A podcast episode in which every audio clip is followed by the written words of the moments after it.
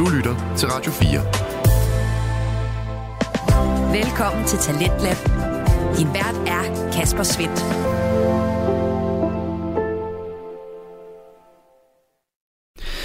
Og jeg har to danske fritidspodcasts klar til dig her i aftenens program. Og du skal således både høre fra den naturvidenskabelige En ting ad gangen, samt interviewpodcasten Sludre til tollet, som byder på endnu en almindelig dansker med en helt unik historie. Og således velkommen til aftenens program. Du lytter til Radio 4. Og i aftenens udsendelse, der starter vi altså med den naturvidenskabelige podcast En til ad gangen, der består af de to værter, Tobias Bjerg og Vilas Jacobsen. Og podcasten her er både til dig, som gerne lige vil døbe din tær i en verden af naturfænomener, og så også til dig, som er helt inde i den verden. For Tobias og Villas, de er fantastiske til at finde balancen i leveringen af de her forskellige neddyk, og den evne synes jeg faktisk løfter sig til et nyt niveau, når de slår sig sammen med Maria Kudal fra den øh, fortællende True Crime podcast Frygteligt Fascinerende, og altså til sammen danner podcasten En frygteligt fascinerende ting af gangen. Det makkerskab har efterhånden leveret et øh, par ret så spændende miniserier, og øh, i aften der får du et afsnit fra sådan en. Det her det er nemlig anden del af serien Smertens Pris, som dykker lidt ned i en af de skandaler, der har været omkring smertestillende medicin i USA. Og det neddyk, det får du her. Velkommen til vores fortælling om Oxycontin og det amerikanske opioidskrise sammen med Maria fra Frygtelig Fascinerende. Sidste gang, der snakkede vi om, hvem der har lavet Oxycontin, og hvordan det fandt sin vej ind på det amerikanske marked gennem slæske bagdøre og penge under bordet. Denne gang dykker vi ned i, hvordan Oxycontin gik fra at være FDA-godkendt til at blive det mest solgte medicin i USA – vi snakker om, hvad afhængighed egentlig er på et molekylært plan, og hvordan Oxycontin relaterer sig til andre stoffer, som f.eks. morfin. Så læn dig godt tilbage og lad Maria og Tobias føre vejen. Sidste gang, som var første episode, der fik vi dækket baggrundshistorien bag det her opioid, eller opioid hedder det vel, mm. Oxycontin, som skulle vise sig at være øh, hvad hedder det, en central spiller i den opioidkrise, USA har været i i mange år på nuværende tidspunkt, som jo er den krise med et overforbrug og et over, øh, hvad hedder det, hvad skal man sige, altså det, det, er jo, det er jo et overforbrug af smertestillende, men også at det bliver skubbet ud på det amerikanske marked, og det bliver markedsført på en slæsk og lidt usel måde, kan man sige, øh, og hvordan det kan forvirre relationen mellem patient og læge, i forhold til hvor meget tillid har man til en læge, hvor meget har lægerne tillid til de her firmaer, som siger, hey, bare giv alle jeres patienter det her smertestillende stof. Det er overhovedet ikke vane, den er sygdafhængighedsskabende osv. Øhm, og det vi fik dækket sidste gang, det er et, Oxycontin, det her stof, hvor, der, hvor kommer det fra? Det kommer fra Parda, Parde? Purdue. Purdue. Purdue. P-U-R-D-U-E. Jeg tænkte på Parda i mit hoved. Ja. Parda Pharma. Ja, nej. Purdue Pharma. Purdue Pharma. Som jo er stiklet af Sackler-familien. Øh, og vi, snart, vi ja, I skal selvfølgelig høre afsnittet for pokker. Hvis I ikke har hørt det, så hør det først. Ellers så bliver I skrubt forvirret. Ja, og mm. der, taler, der taler Tobias om, hvad er smerte, hvordan fungerer vores nervesystem, hvordan fungerer et opioid egentlig i kroppen, så hvad det sådan et stof gør, når det kommer ind og dæmper smerten. Hvad, hvad betyder det helt nøjagtigt, vi taler om hvad nerveceller og alle de her ting. Og det vi skal tale om i dag, det er at så, nu har vi baggrundshistorien, hvad er det så sker efter at FDA, som jo er USA's form for fødeministerium, efter de godkender salget af Oxycontin til det amerikanske marked. Og der begynder tingene at tage fra sig. Og det, øh, og det ender jo selvfølgelig med, desværre, at der er jo rigtig mange folk, der bliver vanvittigt afhængige af det her stof. Så jeg ved, Tobias, du skal tale lidt om afhængighed, og hvad er afhængighed? Er det yes. rigtigt? Fantastisk. Og du skal tale mere om, hvad sker der samfundsmæssigt, når det her stof bliver rullet ud, og måske lignende stoffer bliver rullet ud samtidig med, jeg ved ikke. Det, det, det er måske lov lidt for meget på, min, øh, på mine vegne. Nu kan vi se, det kan være, det dukker op også. Okay, og hvad er det så, vi skal starte med? Hvad er første del? Jamen det, vi skal starte med, det er, øh, vi har fået Purdue, øh, Purdue Pharma har fået Oxycontin godkendt til salg i USA, og de har fået deres beskrivelse og deres øh, marketingsmateriale godkendt. Og nu skal vi så snakke om, hvordan de markedsfører det, deres go-to-market strategi simpelthen, og hvordan Oxycontin bliver udbredt. Fantastisk.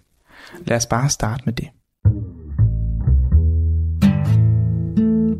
Du lytter til En til en gang med Vilas Jacobsen og Tobias Bjerg.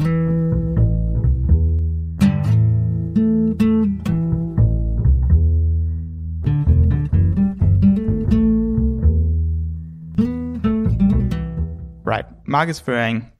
Hvad, hvad, hvorfor er det så kontroversielt? Hvor, hvorfor er det så en central historie ja. i Oxkantinen? Det er jeg glad for, at du spørger om, fordi det, som, som er, er absurd ved det her, det er, det, altså, alle kalder det Oxycontin-skandalen, og på den måde kan det jo lyde som om, det er en, en medicinskandale, og det er det jo på sin vis også, men det er i hvert fald mindst lige så meget et spørgsmål om, øh, om reklame, altså reklame, en, det, altså den burde reklamesagen. Øhm, for selvom Arthur Sackler, som øh, vi jo snakkede en del om i sidste afsnit, øh, familiens geniale reklamemand, her i 1996, da Oxycontin bliver godkendt, så er han død. Øhm, så det er svært at, at ligesom, øhm, øh, pinde det hele på ham, men han har ikke levet forgæves. Og Richard Sackler, som er, øh, han er nu anden generation af Sackler-familien, han er øh, barn af Raymond Sackler, som var en af de tre oprindelige øh, brødre. Øhm, og han har lært en ting eller to af sin onkel. Øhm, så, så det er jo altid godt. nogen er død, så er nogen andre til at, at, at bære faklen videre. Øhm, og faktisk så er strategien for at markedsføre Oxycontin lagt længe inden at godkendelsen overhovedet kommer i hus. Den begynder helt i udviklingsfasen. For her har Richard Sackler og hans folk, de har haft sådan et helt særligt fokus på et brandingmæssigt problem.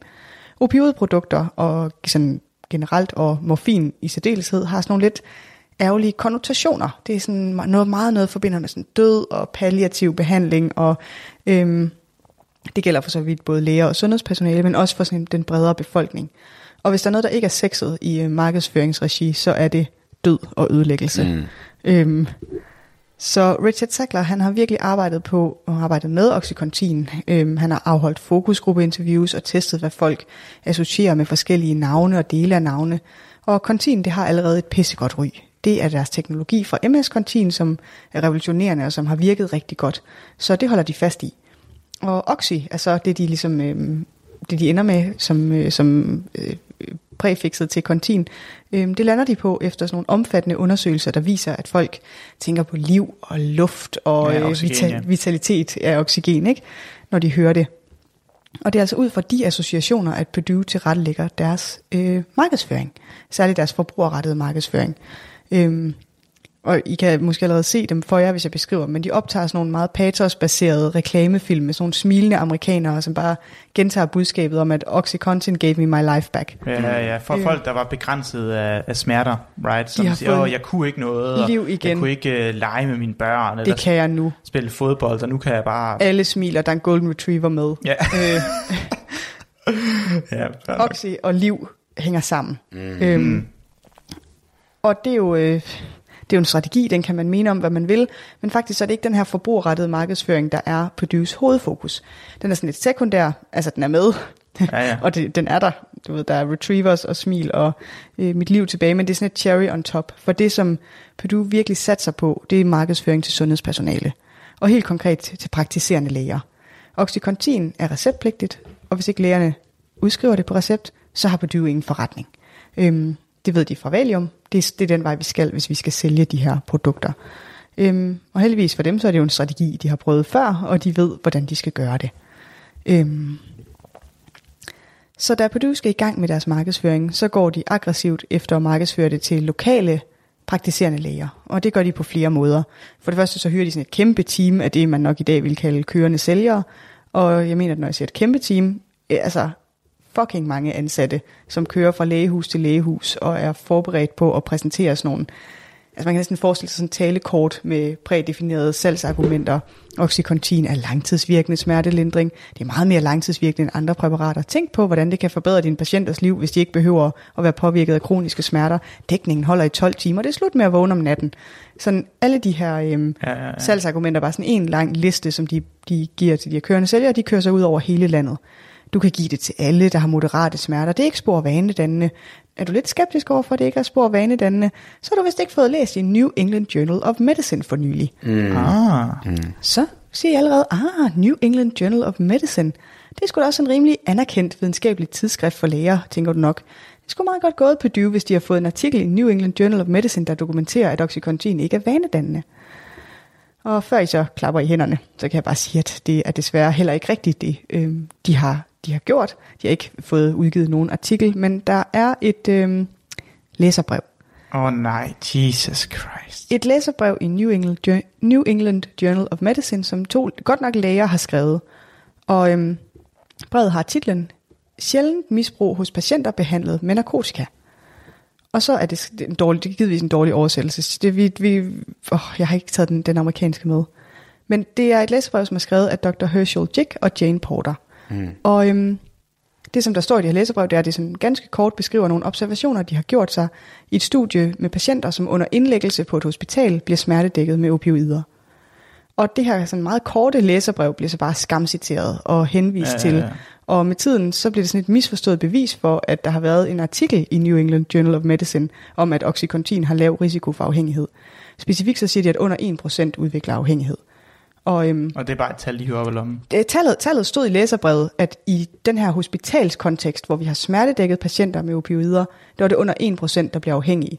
Men der er også ret stor forskel på, når du øh, smertedækker patienter i en hospitalskontekst, for så er der jo læger, der hele tiden øh, justerer din dosis, de trapper dig også ud.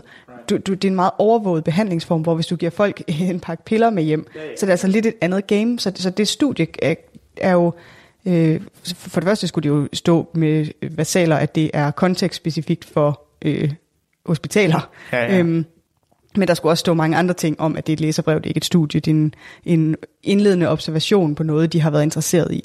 Men øhm, det, det, det lykkedes simpelthen øh, de her kørende sælgere at få øhm, sagt det så tilpas mange gange, at det bliver sådan lidt en, Øh, Noget mange mennesker ved, at det her Oxycontin, det, er, øh, det har stået i New England, Journal of, New England Journal of Medicine, at det er under 1%, der bliver Det afhængig ender af med ben, det er ligesom, når- når folk siger, jamen, du, må ikke, øh, du må ikke bade lige efter du har spist. Lige præcis. Altså, det, det, det er en af de der det sådan, er en... folke, folkeviden, mm. som ikke, sådan, der er ikke rigtig nogen, der ved, hvor det kommer fra, eller hvem der har læst det, eller sådan. Det er bare sådan, Nå ja, jamen det er kun under 1%, der bliver udviklet afhængighed, og det er testet i en journal. Lige det, det bliver bare sådan noget Jeg kan vanesætning. lige tilføje lidt ekstra til de der artikler der. Ja. For jeg har faktisk også lige kigget på dem. Man, Ja. kan ikke, man kan ikke finde det oprindelige, sådan rigtig virkelig svært at finde. Nå. Det er oprindeligt. Man kan finde en masse, der snakker om, at de snakker om de der. og Det er især to studier, og den som du nævner, der fandt de, at det var 4 ud af 1100, 11.882 patienter, som opnåede øh, afhængighed. Mm.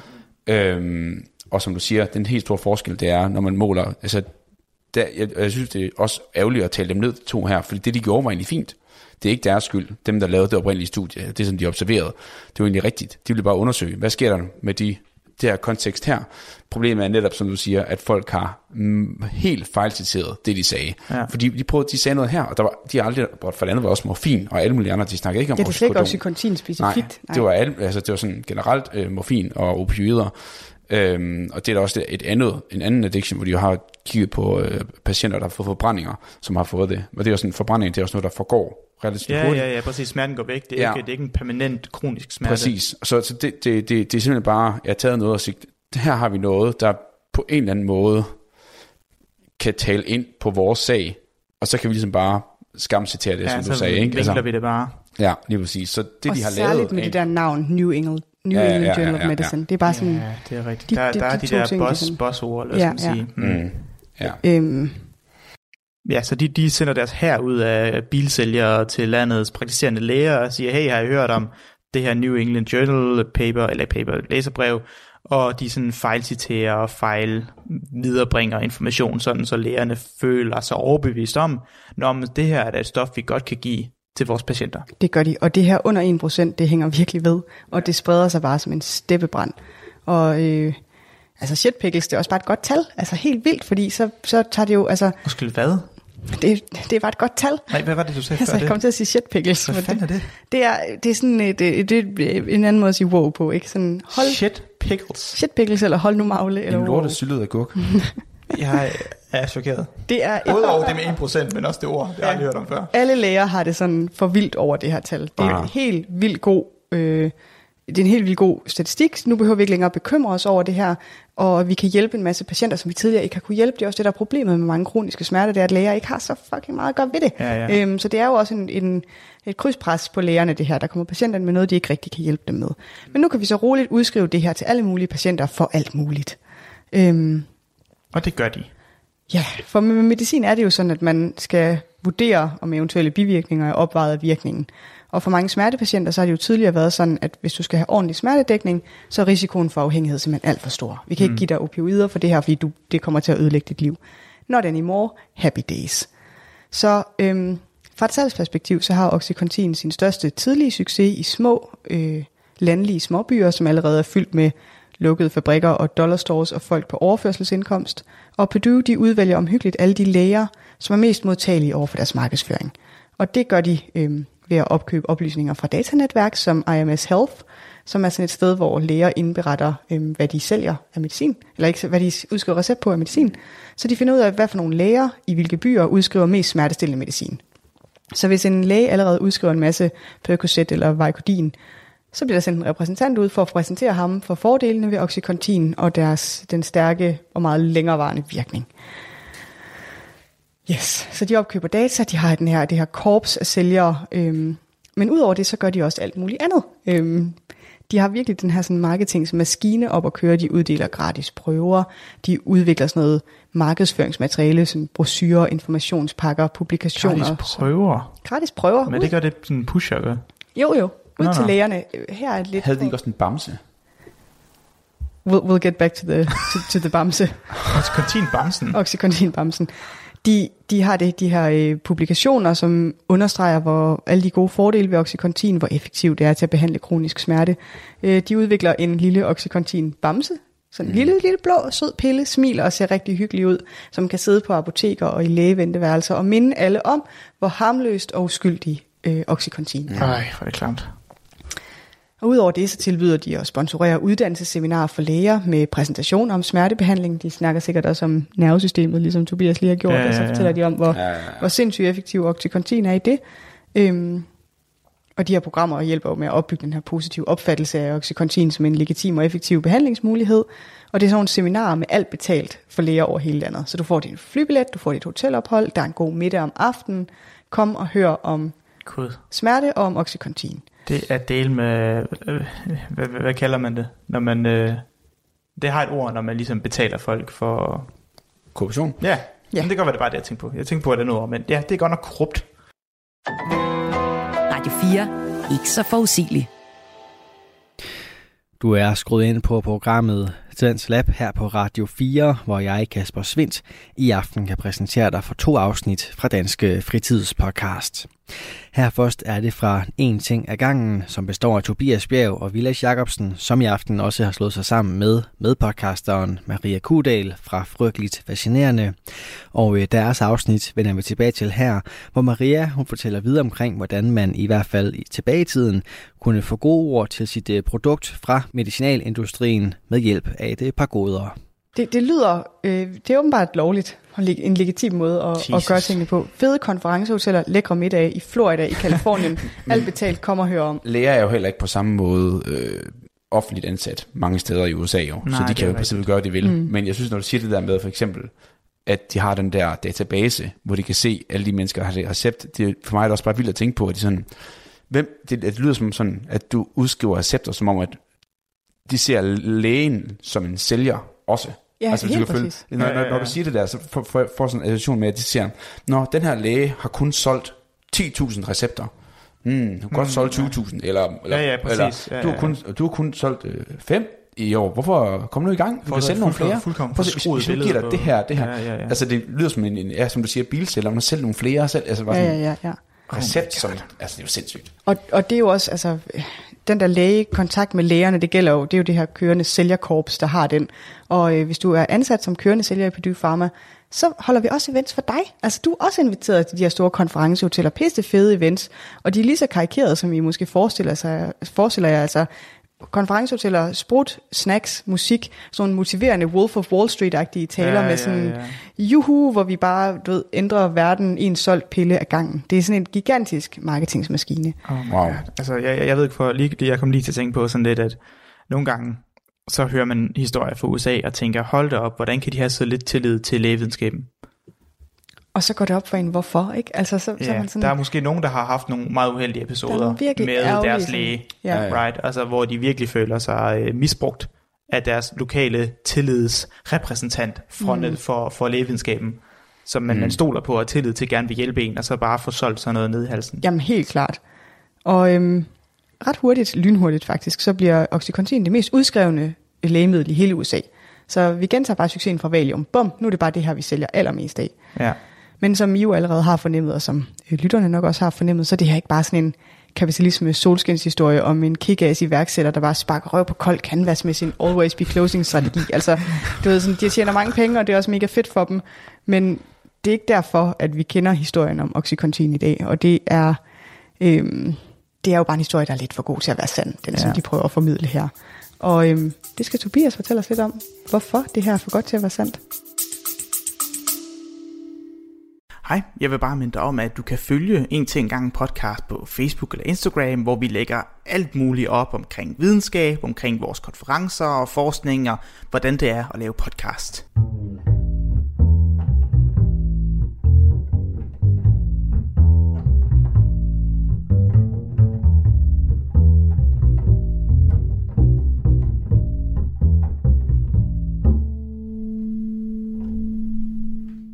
Okay, så det næste, vi kommer til at tale om, Tobias og Maria, det er jo som sagt afhængighed, right? Mm.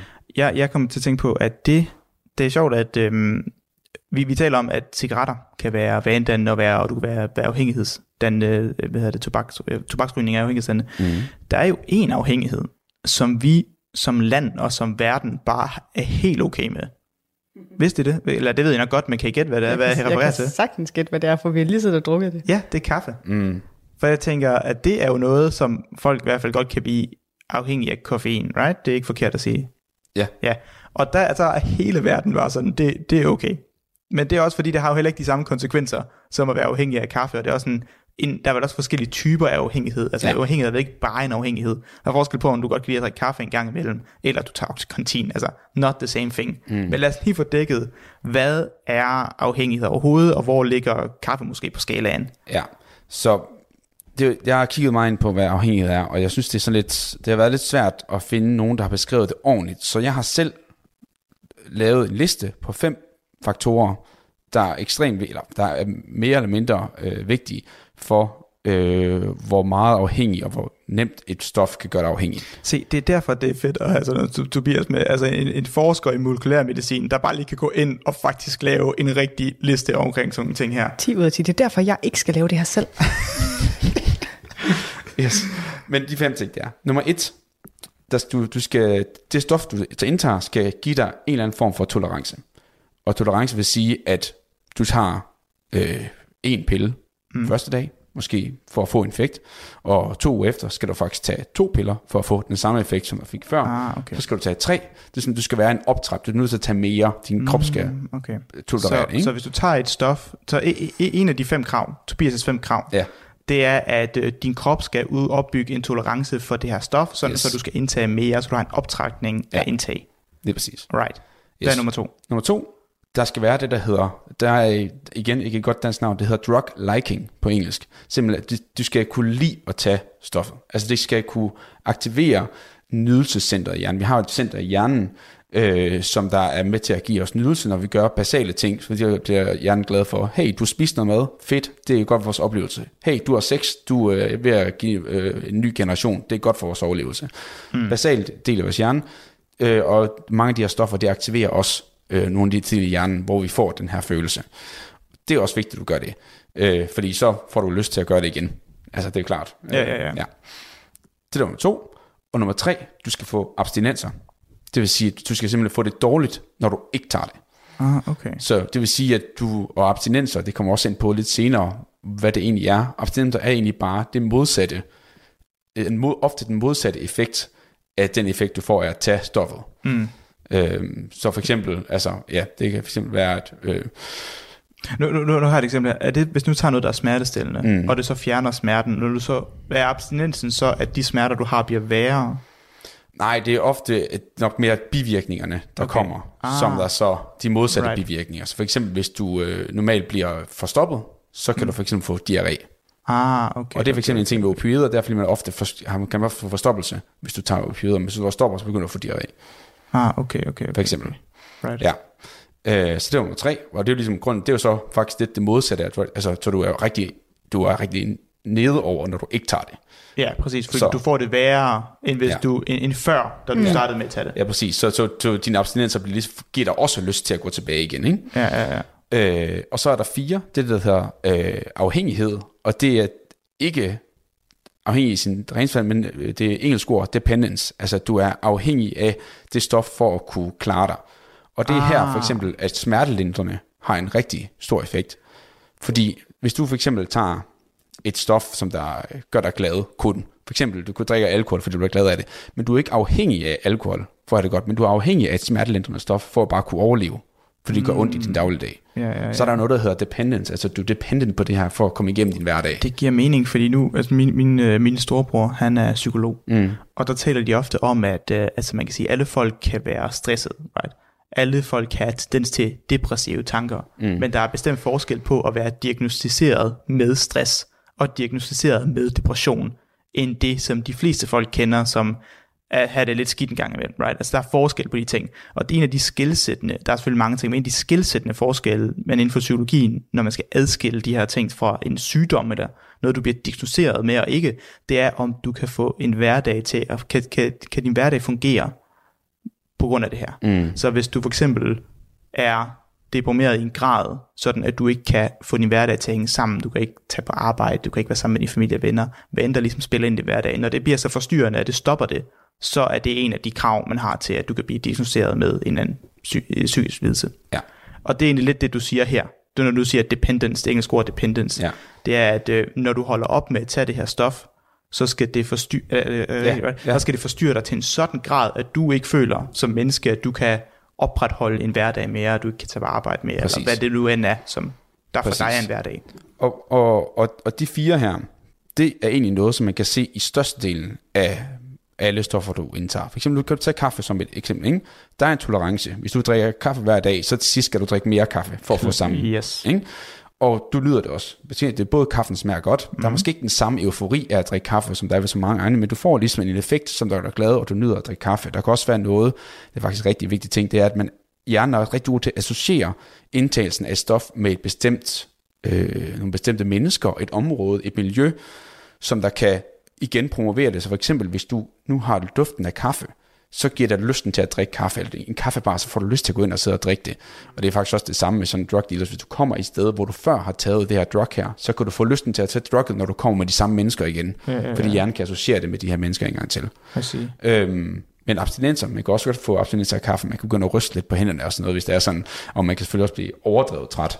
Få ondt i hovedet. Få ondt i hovedet, ja, det er der nok mange, der kender, ikke? Ja, ja, så bliver folk sådan lidt irriteret. Altså, Ja. folk kan blive sådan lidt, øh, Og, og nogen kan måske slet ikke koncentrere sig om morgenen, hvis de ikke får den. Så på den måde er de også lidt dependent af at få mm. den kop kaffe om morgenen. Ikke? ja, ja, ja. Men alt det, der gør forskellen på det her, og så at sige heroin, det er simpelthen potensen, altså potensiteten. Og det vil sige, altså, hvor, hvor, hvor, kraftigt, hvor, hvor kraftig er drugget? Hvor hårdt er virkningen? Det er ligesom den varierende faktor mellem alle de her ting her. Øhm, og der er jo kaffe, altså du skal indtage rigtig, rigtig meget kaffe over lang tid, før du får en effekt. Mm. Mens at for eksempel bare et enkelt skud heroin er nærmest nok Ja, ja, ja. til at ramme det her. Og det er der forskellen er på, hvor stor sandsynlighed for noget der afhængighed. Så det kan ligesom, det kan ligesom, deres potens kan så give en hurtigere tolerance for eksempel, og det kan være virkelig noget, der gør dig virkelig glad.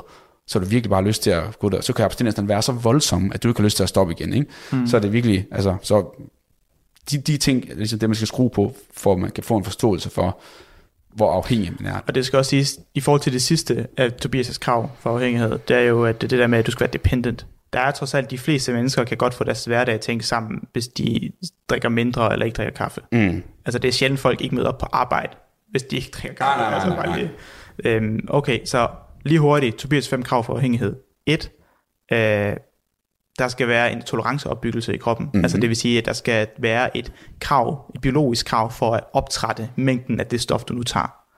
To, det skal have en positiv nydelsesmæssig effekt på kroppen. Du skal føle, du har det bedre, eller være gladere, eller mindre smerte, når du tager det. Tre, du skal, nu skal lige huske det, to sekunder. Der skal være abstinenser. Sig. Der skal være abstinenser svarende til, at hvis du så stopper med at tage det, så får du det værre, end fra før du startede med at tage det her stof. Mm.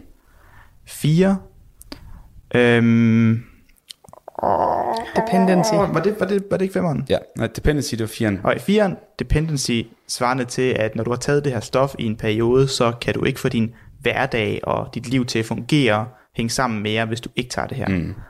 Og fem, hvad var femte så? Det var, hvor, det er det, der, ja, styrken af Ah, styrken, medicamentet. Ja, på, på, ja. Potency. Okay. Og, ja, og, det, og det kommer meget an på, altså, der er rigtig mange ting, der kommer an på, øh, hvad det er. Det kan både hvordan stoffet virker, men også inden for for eksempel opioider. Det, der gør, at nogen er mere, har mere eller mindre styrke, det kommer, det kommer en helt an på deres farmakologiske egenskaber, som er noget, der hedder biotilgængelighed, metabolisering, øh, varigheden af, af, af, af det her drugs, øh, midler osv. Og det er alle de ting, der også kommer an på, om du injicerer det direkte, hvis du inhalerer det, hvis du sniffer det, eller ryger det, eller Ja, ja, ja, tager det som en pille. Alle de ting påvirker, hvor kraftfuldt du får den, og hvornår den kommer, hvor hurtigt det kommer. Okay, okay. Ja. Øh, og hvilket også er noget, vi kommer ind på senere, og vi kan snakke om, hvorvidt Oxycontin egentlig er, eller er mindre afhængig. Øhm, Mm, ja, fordi det næste, det kan jeg se, det står i mine noter her, det er at ligesom forstå de tidlige tegn på misbrug og afhængighed af oxycontin. Er Ja. det rigtigt? Ja, så jeg tænker, at det næste, vi skal snakke det er måske lige snakke lidt mere om præcis, hvordan gør opioider en afhængig. For der skal vi nu snakke om de her krav her, og så snakke mere specifikt, hvad er det opioider gør for at gøre os afhængige af dem. Ah, okay. Lad os Ja. tage det så. Du lytter til Talentlab på Radio 4. Vi er i gang med aftenens første podcast afsnit her i Talents Lab. Det er programmet på Radio 4, der giver dig mulighed for at høre nogle af Danmarks bedste fritidspodcast. Mit navn er Kasper Svendt, og i denne time der har jeg fornøjelsen at give dig et afsnit fra en til en gangen. En naturvidenskabelig podcast med Tobias Bjerg og Ville Jacobsen, som i aftenens afsnit også får hjælp af medpodcasteren Maria Kudal fra den fortællende True Crime podcast Frygteligt Fascinerende. Og øh, sidste bid af deres anden del af miniserien Smertens Pris får du her. Godt. Nu har vi fået dækket Tobias' fem krav for afhængighedsdannelse, eller for at noget er afhængighed, mm. der kan skabe afhængighed. Øh, Maria, det kan være, at du kunne gennemgå, hvordan oxycontin passer ind i den sammenhæng her. Vi ikke bede Tobias om det? jo, det tænkte jeg.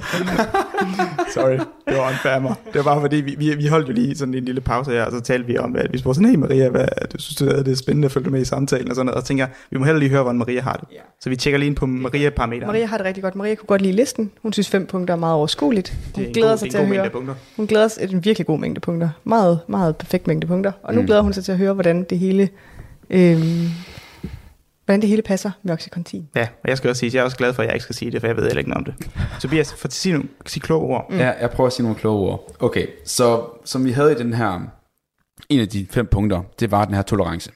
Og det, det viser, det er, at opioider generelt er rigtig hurtigt til at opbygge tolerance. Så, øhm, som vi sagde før, vi har et opioid. Det kan binde til en øh, receptor på vores nerveceller, og de her receptorer findes jo over det hele, men der, hvor de er interesseret, det er, når de, de her øh, celler, de kan, altså når de så binder til så hæmmer de aktiviteten af vores nerveceller. Ja. Og når de øh, så hæmmer aktiviteten af de rigtige nerveceller, som er dem, der er involveret i det her smertesystem, som vi snakkede om, så får vi en lindring af smerte. Right. Øhm, det, der så sker, øh, når vi helt basalt laver den her, øhm, laver den her, øh, hvad kan man sige, mekanistisk, når vi laver den her øh, slukning af øh, vores signal i neuronen, det er, at vi, vi producerer noget, der hedder cyklisk AMP.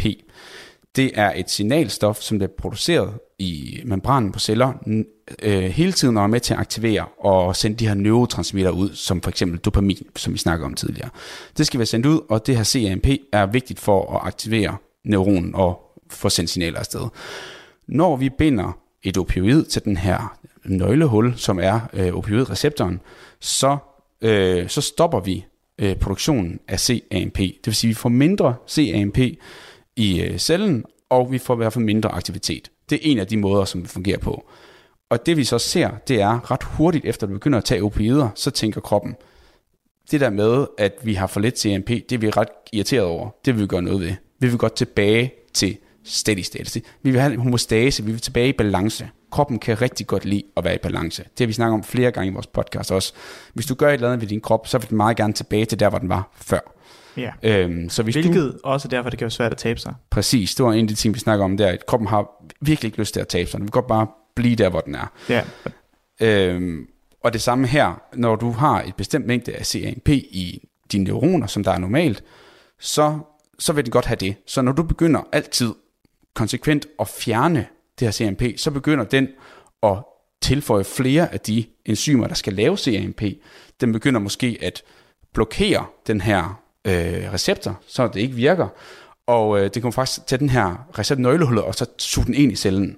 Det hedder internalise- internalisering af receptoren. Okay, så, så den del af cellen, som oxycontin binder til, Ja, som får cellen til at hæmme nervebanen, så mm. der ikke bliver sendt smertesignaler op til hovedet. ja. Den suger man bare ind i cellen, Ja. så oxycontin ikke kan komme i kontakt med den. Præcis. Ja, så, Damn. og det er cellen, der ligesom prøver at gøre alt for ligesom at øh, regulere sig selv tilbage til steady state, så det, som CMP gør, det, det kan den fortsætte med at gøre. Ikke? Og en af de ting, der sker, når du for eksempel, øh, øh, når opioid virker normalt, og du fjerner det her CMP, øh, ja, så, så får du slukket de her øh, receptorer, som sagt. Øhm, men hvad, hvad, hvad, hvad sker der så, hvis du så lige pludselig stopper med at tage opioider? Og du har, du har så 12 op, du har oprenset op, ikke? du har gået op øh, for at tage mere øh, opioid, for at gøre for, at du nu har, har fjernet nogle receptorer, du har taget noget mere for at få den samme effekt. Når du så stopper, så har du lige pludselig alt for meget CMP, fordi nu stopper alt den her, du har gjort før, så har du lige pludselig alt, alt for meget, så bliver alle dine neuroner, neuroner fuldstændig overaktiveret. Oh. Og så får du lige pludselig en fuldstændig modsat retning af de, øh, de, de, de virkninger, du fik før. Der får du så den modsat rettet. Altså, så, så i stedet for at hæmme signalsendelsen, så, det ved jeg ikke, om man kan sige der, kan man sige, at alle signaler, der bliver sendt afsted, går videre? Er det forkert at sige? Øh, Altså det er bare at forstå det der med overaktivering af en nervecelle. Altså, Flere signaler. jamen det, det er bare lige for at forstå, at før der havde vi de her øh, neurotransmittere, som bliver sendt igennem cellerne. mm, Right? Og nu i stedet for at blokere, at en neurotransmitter går fra en øh, ne- nervecelle til den næste, så betyder det nu, at alle neurotransmittere bare flyver igennem. ja, så bliver, der sendt, så bliver der frigivet mange flere, end der gjorde før. Ah, okay. Og så tager det noget tid for kroppen at komme tilbage igen, fordi så er du ligesom fjernet. Man kan sige, at der er en, en konstant... Hvis man kan se det som om, at der er konstant to... Man forestiller sig to sumobrødre, der står og bryder med hinanden, går imod hinanden hele tiden, ikke? Undskyld, det er bare fordi, der var noget, der lige gik op for mig. Det er fordi, når du har en neurotransmitter, der går fra en celle til den anden, Ja. så er det ikke den samme neurotransmitter, der går fra næste celle til den næste Nej. celle. Se, det var det, jeg tænkte. Jeg troede, det var det samme, den samme neurotransmitter, der går fra celle A til B til C til videre. Nej. Det er jo, okay, så når der går en neurotransmitter fra celle A til B, så laver B, eller så har, enten har den lavet en, eller så har den en kopi af den, og så sender den videre. Nej, den tæller elektrisk signal videre. Og så Ah, okay. i den anden ende, så er der så et nyt, en ny neurotransmitter, de kan sende videre. Det Ja, et, ja, det var, det var også det, jeg mente. Det der. Ja. med, at alle nerveceller har neurotransmitter i sig, Ja. som de kan sende videre, hvis de får besked fra den sidste, at de skal sende en videre. ja, lige præcis. Men okay. det er ikke den samme, der ligesom kørt Nej, det er igennem. nemlig ikke den samme, Nej. og det er derfor, det, det er derfor, at i starten gav det ikke mening for mig, når du sagde, så det var derfor, jeg, jeg, jeg ikke forstod, hvad det modsatte var. Mm. Men nu er det modsatte jo, at alle nervecellerne, som har neurotransmitter i sig, de begynder at sende dem afsted øh, vildt og voldsomt. Ja, lige præcis. Og så overaktiverer Yes. det alle de steder, hvor det for eksempel, en af de ting, der bliver sendt videre, det er et, øh, et, et neurotransmitter, der hedder noradrenalin. De kan være, jeg hørt om adrenalin før. Ja, ja. Ja, og så er der et andet neurotransmitter, der hedder noradrenalin, som har lidt nogle andre effekter. Øhm, men den bliver at blandt andet aktiv i et område af hjernen, der hedder locus ceruleus, øh, som blandt andet står for vores øh, fight or flight, og det med at være vågen og være sådan psykisk stresset. Ikke? Øhm, og når vi har det her, når vi har, hvad hedder det, øhm, CAMP, som der bliver hæmmet, så får vi mindre frigivelse af det her noradrenalin. Og det gør så for eksempel, at man bliver mere søvnig, man kan blive mere døsig af det her, ikke? Og, og man generelt bliver mindre øh, sådan, psy- psykisk stresset af at tage sådan her. Men når du så stopper med at tage det, så går alt ligesom i total overdrive. Right. Du bliver totalt, dine øjne, pupillerne bliver totalt udvidet, og du bliver totalt sådan, begynder at svede, koldsvede, alt muligt. Du kan slet ikke sove længere, og, øh, og, og dit hjerte begynder at banke helt vildt meget, og du begynder at få angst og sådan noget. Så alt det modsatte, at, når, fordi den her område i hjernen nu er totalt overaktiveret, fordi et, før sendte den en lille bitte smule, det prøver også altid at sende det samme noradrenalin ud hele tiden, og det gør den jo ved at, alle de effekter, vi snakker om før. Når så du stopper, så, vum, så bliver det hele som tid.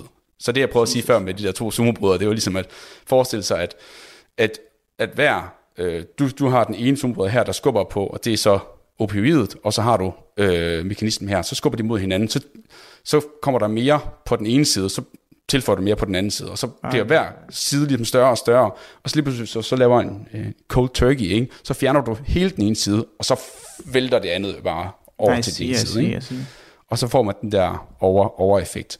Det giver mening. Og det sker bare virkelig, virkelig hurtigt med opioider, og lige så hurtigt som med Oxycontin, som med ja, andre opioider. Fordi potensen er så høj, eller effekten er så kraftig. Ja, Svarende og til, at den, jeg tror- den fjerner det der, hvad var det, det hed? AM, CAMP. CAMP. Ja.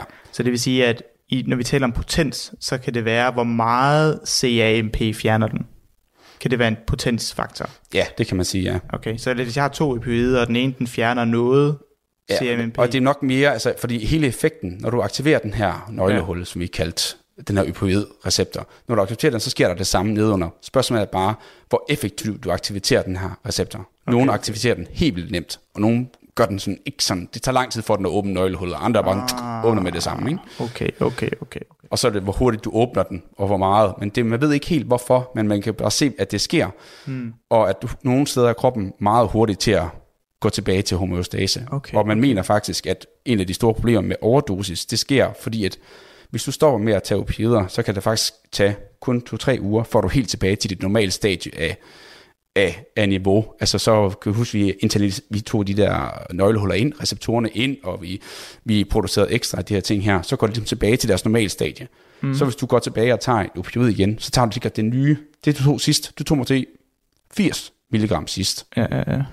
Øh, men nu kan din krop altså ikke håndtere mere end 10 mg. Så hvis du tager 80, så dør du. ja, ja, ja. Og det, der sker med mange stoffer, det er simpelthen, når du stopper, så mister du tolerancen relativt hurtigt, og så når du går tilbage, så tager du dit, Den mængde, du dosis, tog du var vant til før, og så dør man. Jesus. Ja. Så det er en af de ting, der er rigtig vigtige. Og så er der den anden ting, jeg lige vil nævne også, det er den her drug liking. Det der med, at man bliver glad for det. Fordi, som vi nævnte før, så har vi et vigtigt område i hjernen. Det var der, hvor vi havde det der med, at man bliver glad, når man laver sex og sådan noget, og det, øh, sex og mad. De her basale ting, som vi bliver glade for i hjernen. Der, den har sådan en normal blokker, som der sådan sørger for, at vi ikke overaktiverer det her område. Fordi det, vi kan ikke være glade altid. Det bliver helt underligt. Så vi har en blokker for det. Når vi giver opioider, så udover at lindre smerte, så fjerner det også blokeringen. Igen, mm. så fjerner den her bremse på det her område, ja. der kan give os dopamin, som der kan give den her følelse af glæde. Right. Og, og på samme måde, så får vi altså en liking her. Og det man så faktisk har vist, det er, man har lavet mange studier, og det er virkelig svært at vurdere, hvor meget det er. Man har vist, at i flere spørgsmål har spurgt flere narkomaner, og lavet sådan nogle store undersøgelser, det viser, at de fleste synes faktisk, de bliver gladere af at tage oxycontin, end de gør af faktisk at tage heroin eller morfin, eller hydrokodon, som er andre øh, opioider. Så den her effekt på øh, glædesniveauet, det menes at være højere ved oxycontin, mm. hvilket kan være en af årsagerne til, at der er mange, der godt vil tage det stof frem for et andet. Øh, så det var en af de der, altså en af de andre Ja. øh, jeg vil sige, øh, rammer for, øh, hvad afhængigheden skal være. Ikke? Okay, okay, okay. Så fornemmer jeg lidt, at øh, det, okay, så vi, okay, så nu, nu giver det lidt mere mening for mig, hvordan opioider kan danne øh, afhængighedstendenser i mennesker. Mm. Øhm, er det næste så at prøve at forstå lidt om, hvordan det, hvordan, altså, nej vent, hvad er det næste? Ja, nu, Nu øh, kigger jeg på og jeg forstår det ikke, hvad er det næste? ja, nu, har, nu har vi snakket lidt om, hvorfor det er så vanedannende, det her øh, oxycontin. Øhm, og øh, ja, jeg, jeg ved ikke, er der, er der mere spørgsmål til, øh, hvad hedder det, den, den vanedannende del, afhængighedsdelen, øh, hvorfor det er, øh, ja, hvorfor det sk- skaber afhængighed. Nej, jeg tror, at den, den store hurdle, jeg havde, det var at forstå det der med, at neuronerne har alle de her neurotransmitter mm. i sig. Ja. Og det er ikke den samme, der bliver sendt videre, så derfor giver det mening for mig, at de her er alle sammen, alle neuronerne er hver især i stand til at frigive mange forskellige neurotransmitter. Ja. Og der var det især den, der hed noradrenalin, Ja, som var den, der gav, blandt, det var den, der gav anledning til øh, form for overstimulus af, øh, hvad hedder det, sanser, Ja. i forhold til lys og følelsesans og mm. form for angst, respons ja. og lignende. Øhm, det, det, jeg tror, det var, det, det var den manglende brik for mig. Ja, og, og man kan sige, en af de andre to ting, som kan sige, det andet var for eksempel, det er måske nemmere at forstå med forstoppelse. Altså, når du Ja. så tager det, så får du forstoppelse normalt, fordi det påvirker receptorer i tarmen. Mm. Når du så stopper, så går det ligesom fuldstændig modsat, Ja. og så får du diarré. Altså, Ja, ja, Øh, så det er fuldstændig modsat. Ikke? Øh, og man kan sige, det, det der er det helt store problem, det er nok det, de skal afslutte med, hvorfor det er så farligt med opioider, det er, at hvis du tager en overdosis, det du dør af, det er øh, respiratorisk øh, failure. Altså din, din, du kan stoppe med at trække vejret. Nå, Og det skyldes, at normalt har vi et, et, et meget fint system, der sørger for, at vi rytmisk trækker vejret, uden vi tænker over det. Du, mm. hvis, du ikke, hvis du ikke gør noget, hvis du ligger og sover, så trækker du vejret, uden du tænker over det. Klart. Men du kan godt selv styre det også. Og derudover så har vi en smart backup-plan, som er, at hvis nu du glemmer at trække vejret, eller et eller andet, så på et tidspunkt, så måler den, holy moly, der er meget CO2 nu, eller holy moly, der er alt for lidt ilt i blodet, og så siger mm. den, træk vejret, ja. aktivering. Og, øh, og når du så tager, hvis du så opbygger en tolerance, ligesom vi sagde før, der er nemlig de her receptorer her, i, øh, som også kan påvirke det, som der, ligesom sænker de her ting, som også får dit, øh, dit åndedræt til at blive langsommere. Men det vender du sig selv, ikke? Du opbygger en tolerance over for det.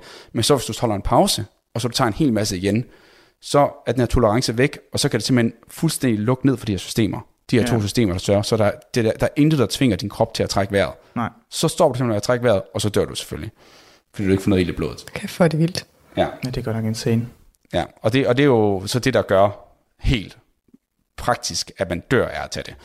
Øh, så det er de, det er de største, de dør af. Det er, det er ja, vejrtrækningsproblemer. Kan man sige. Okay, så jeg føler, at over de sidste to afsnit, der har vi fået dækket lidt om, et, hvad er det her for et stof? Hvordan virker smerte? Hvem har lavet stoffet? Firmaet? Hvordan har de markedsført det? Hvorfor, blev, hvor, hvorfor var Oxycontin ikke bare en af mange medicinstoffer, som ligesom blev glemt eller ikke blev udbredt lige så meget, så hvad var det, de gjorde helt nøjagtigt? Jamen, det var jo kun det der med markedsfører til læger og alt det der, vi, vi, vi har talt om. Så derfor blev det så stort og så over vanvittigt populært, og de havde de der kæmpe crazy Wolf of Wall Street-agtige konferencer, hvor de bare fik både salgsmænd og læger til for ligesom at indoktrinere dem lidt i tanken om, at det her var mega fedt, og de gjorde en kæmpe positiv forskel øh, på landsplan og måske også i verden. Og så samtidig har vi fundet ud af, at de her opioider, grund til, at det så er afhængighedsdannende, vi taler om Tobias' fem krav for afhængighedsdannende stoffer, og hvordan Oxycontin kan spille ind i de her for eksempel forskellige krav. Nu har vi ligesom skandalen i vores, i vores fortællingstidslinje. Det her stof er blevet lavet. Vi forstår, hvem der har gjort det. Vi forstår, hvorfor. Vi forstår, hvorfor det er blevet så stort, hvordan det er markedsføring. Vi forstår smertesystemet i kroppen, og vi forstår, hvordan det her stof påvirker det her nervesystem, den her balance i kroppen. Hvad er så det næste? Jeg kan måske lige sige lidt om, hvordan det overhovedet kommer til at stå klart, at Oxycontin ikke er helt så sikker og effektiv, som man egentlig lige har gået og regnet med, og som Purdue Pharma påstår. Okay, Ja, hvis der er nogen, der har lyst til at høre det vil lidt om det. rigtig gerne. Ja. Altså, øhm, fordi brugerne af de her, de opdager sådan relativt hurtigt, at øhm, for det første opdager de alle de ting, som Tobias lige har snakket om. Det her det er dejligt vanedannende, der er, vi synes det er fedt at tage det, det hjælper os på vores smerter. Men de opdager, opdager også ret hurtigt, at de kan omgå den her langsomme frigivelse mm. ved at, øhm, øh, som jeg har forstået det, simpelthen øh, slikke på tabletterne, indtil den her sådan, øhm, Skal. skal er øh, væk, og så knuser de øh, kernen af oxycontin-tabletten, og så enten øh, inhalerer de det ved at øh, simpelthen øh, snifte det, eller øh, også så smelter de, smelter de det og indicerer det. Og øh, det giver jo både nogle dejlige muligheder for at få en meget højere dosis af medicinen, end den er beregnet til, fordi du bare kan øh, knuse flere piller. Mm. Øhm, og det gør den meget mere vanedannende, fordi den bliver optaget hurtigt, og den giver det her instant high, altså den her meget øh, umiddelbare og hurtige følelse af at have det rigtig dejligt. Øhm, men som det jo er med medicin, som det er rart, øh, at der lige er en læge, der siger, hvordan man skal bruge det, det er, at når folk selv begynder at lege med, hvordan de tager det, og hvor meget af det de tager, så kommer dødsfaldene, og så kommer overdoserne. Og det er vel den skandale, vi skal tale om i næste afsnit, right? Hvordan at det her stof går til, det bliver udleveret, og alle folk bruger det til, folk begynder, at, altså hvornår begynder folk at opdage, hov, der er faktisk et problem her. Helt klart. Godt, det kan vi glæde os til i næste uge af en frygtelig fascinerende ting gang. Fedt. Lytter til Talentlab på Radio 4. Her var det sidste bid af anden del af miniserien Smertens Pris, som øh, du kan finde inde på din foretrukne podcast tjeneste ved at finde den øh, naturvidenskabelige podcast En til en gangen, som består af Tobias Bjerg og Vilas Jacobsen, som i den her miniserie får hjælp øh, fra podcastverden Maria Kudal, der laver den fortællende True Crime podcast Frygteligt Fascinerende. Og så kan du selvfølgelig også følge begge fritidspodcast inde på det sociale medie Instagram. En øh, podcast, som øh, du også kan finde inde på de forskellige podcast tjenester og øh, også på det sociale medie Facebook, det er Sludre til en interviewpodcast med Flemming Lauritsen. Og vi kan lige nå den første bid af aftenens afsnit fra ham, hvor han endnu engang har en almindelig dansker med en usædvanlig historie med som gæst. Og det er sportskommentator Henrik Willum, som står for skud i denne omgang, og ham kan du høre fra lige her. Goddag og rigtig hjertelig velkommen til Sludresatollet. I dag her på en meget varm septemberdag er jeg draget til Dragør. Åh, oh, det var, det var ikke med vilje, at sige det. Hvor jeg skal tale med Henrik Willum, 53 år. Henrik har to sønner. Er faktisk uddannet kantfil i engelsk på Syddansk, Syddansk Universitet. Freelance journalist. Og faktisk også haft noget lærergærning.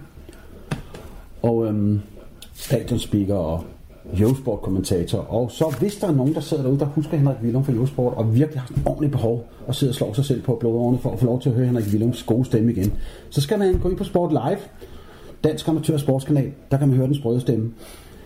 Det var sådan en lille intro til Henrik, og, og tak fordi jeg må komme ind i dit hjem. Det var så lidt, Flemming. Skulle det være en anden gang? Jeg skal lige hurtigt sige, at hvis man er interesseret i at høre med til 12, så kan jeg findes på Facebook og Spotify, eller man kan google det, og så kan man finde nogle, nogle podcast. Og den går jo ud på, at jeg ynder at tale med mennesker, som ikke nødvendigvis er alt for kendt eller alt muligt, men min påstand er jo, at næsten alle mennesker har en god historie og noget på hjertet, og det ved jeg. Og jeg er sikker på, at det har Henrik Willum også. Det er der ingen tvivl om. Min indfaldsvinkel til Henrik er, at øh, Henrik har været kommentator mange år på Eurosport. Jeg var også en kort periode, hvor jeg kommenterede field Men det er lige meget nu. Det vi skal tale om, det er hvordan det er at være kommentator og sådan noget. Så Henrik, hvad var egentlig din indfaldsvinkel til at blive kommentator?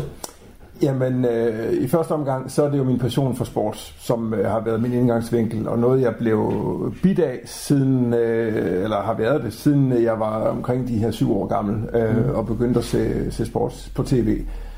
Um, fodbolden er min, øh, mit udgangspunkt. Um, mm. Det var ligesom det, der startede med det hele. Um, jeg er ikke ud af en, en fodboldfamilie. Min far han var til, til sejlsport, og det synes okay. jeg var røvkedeligt.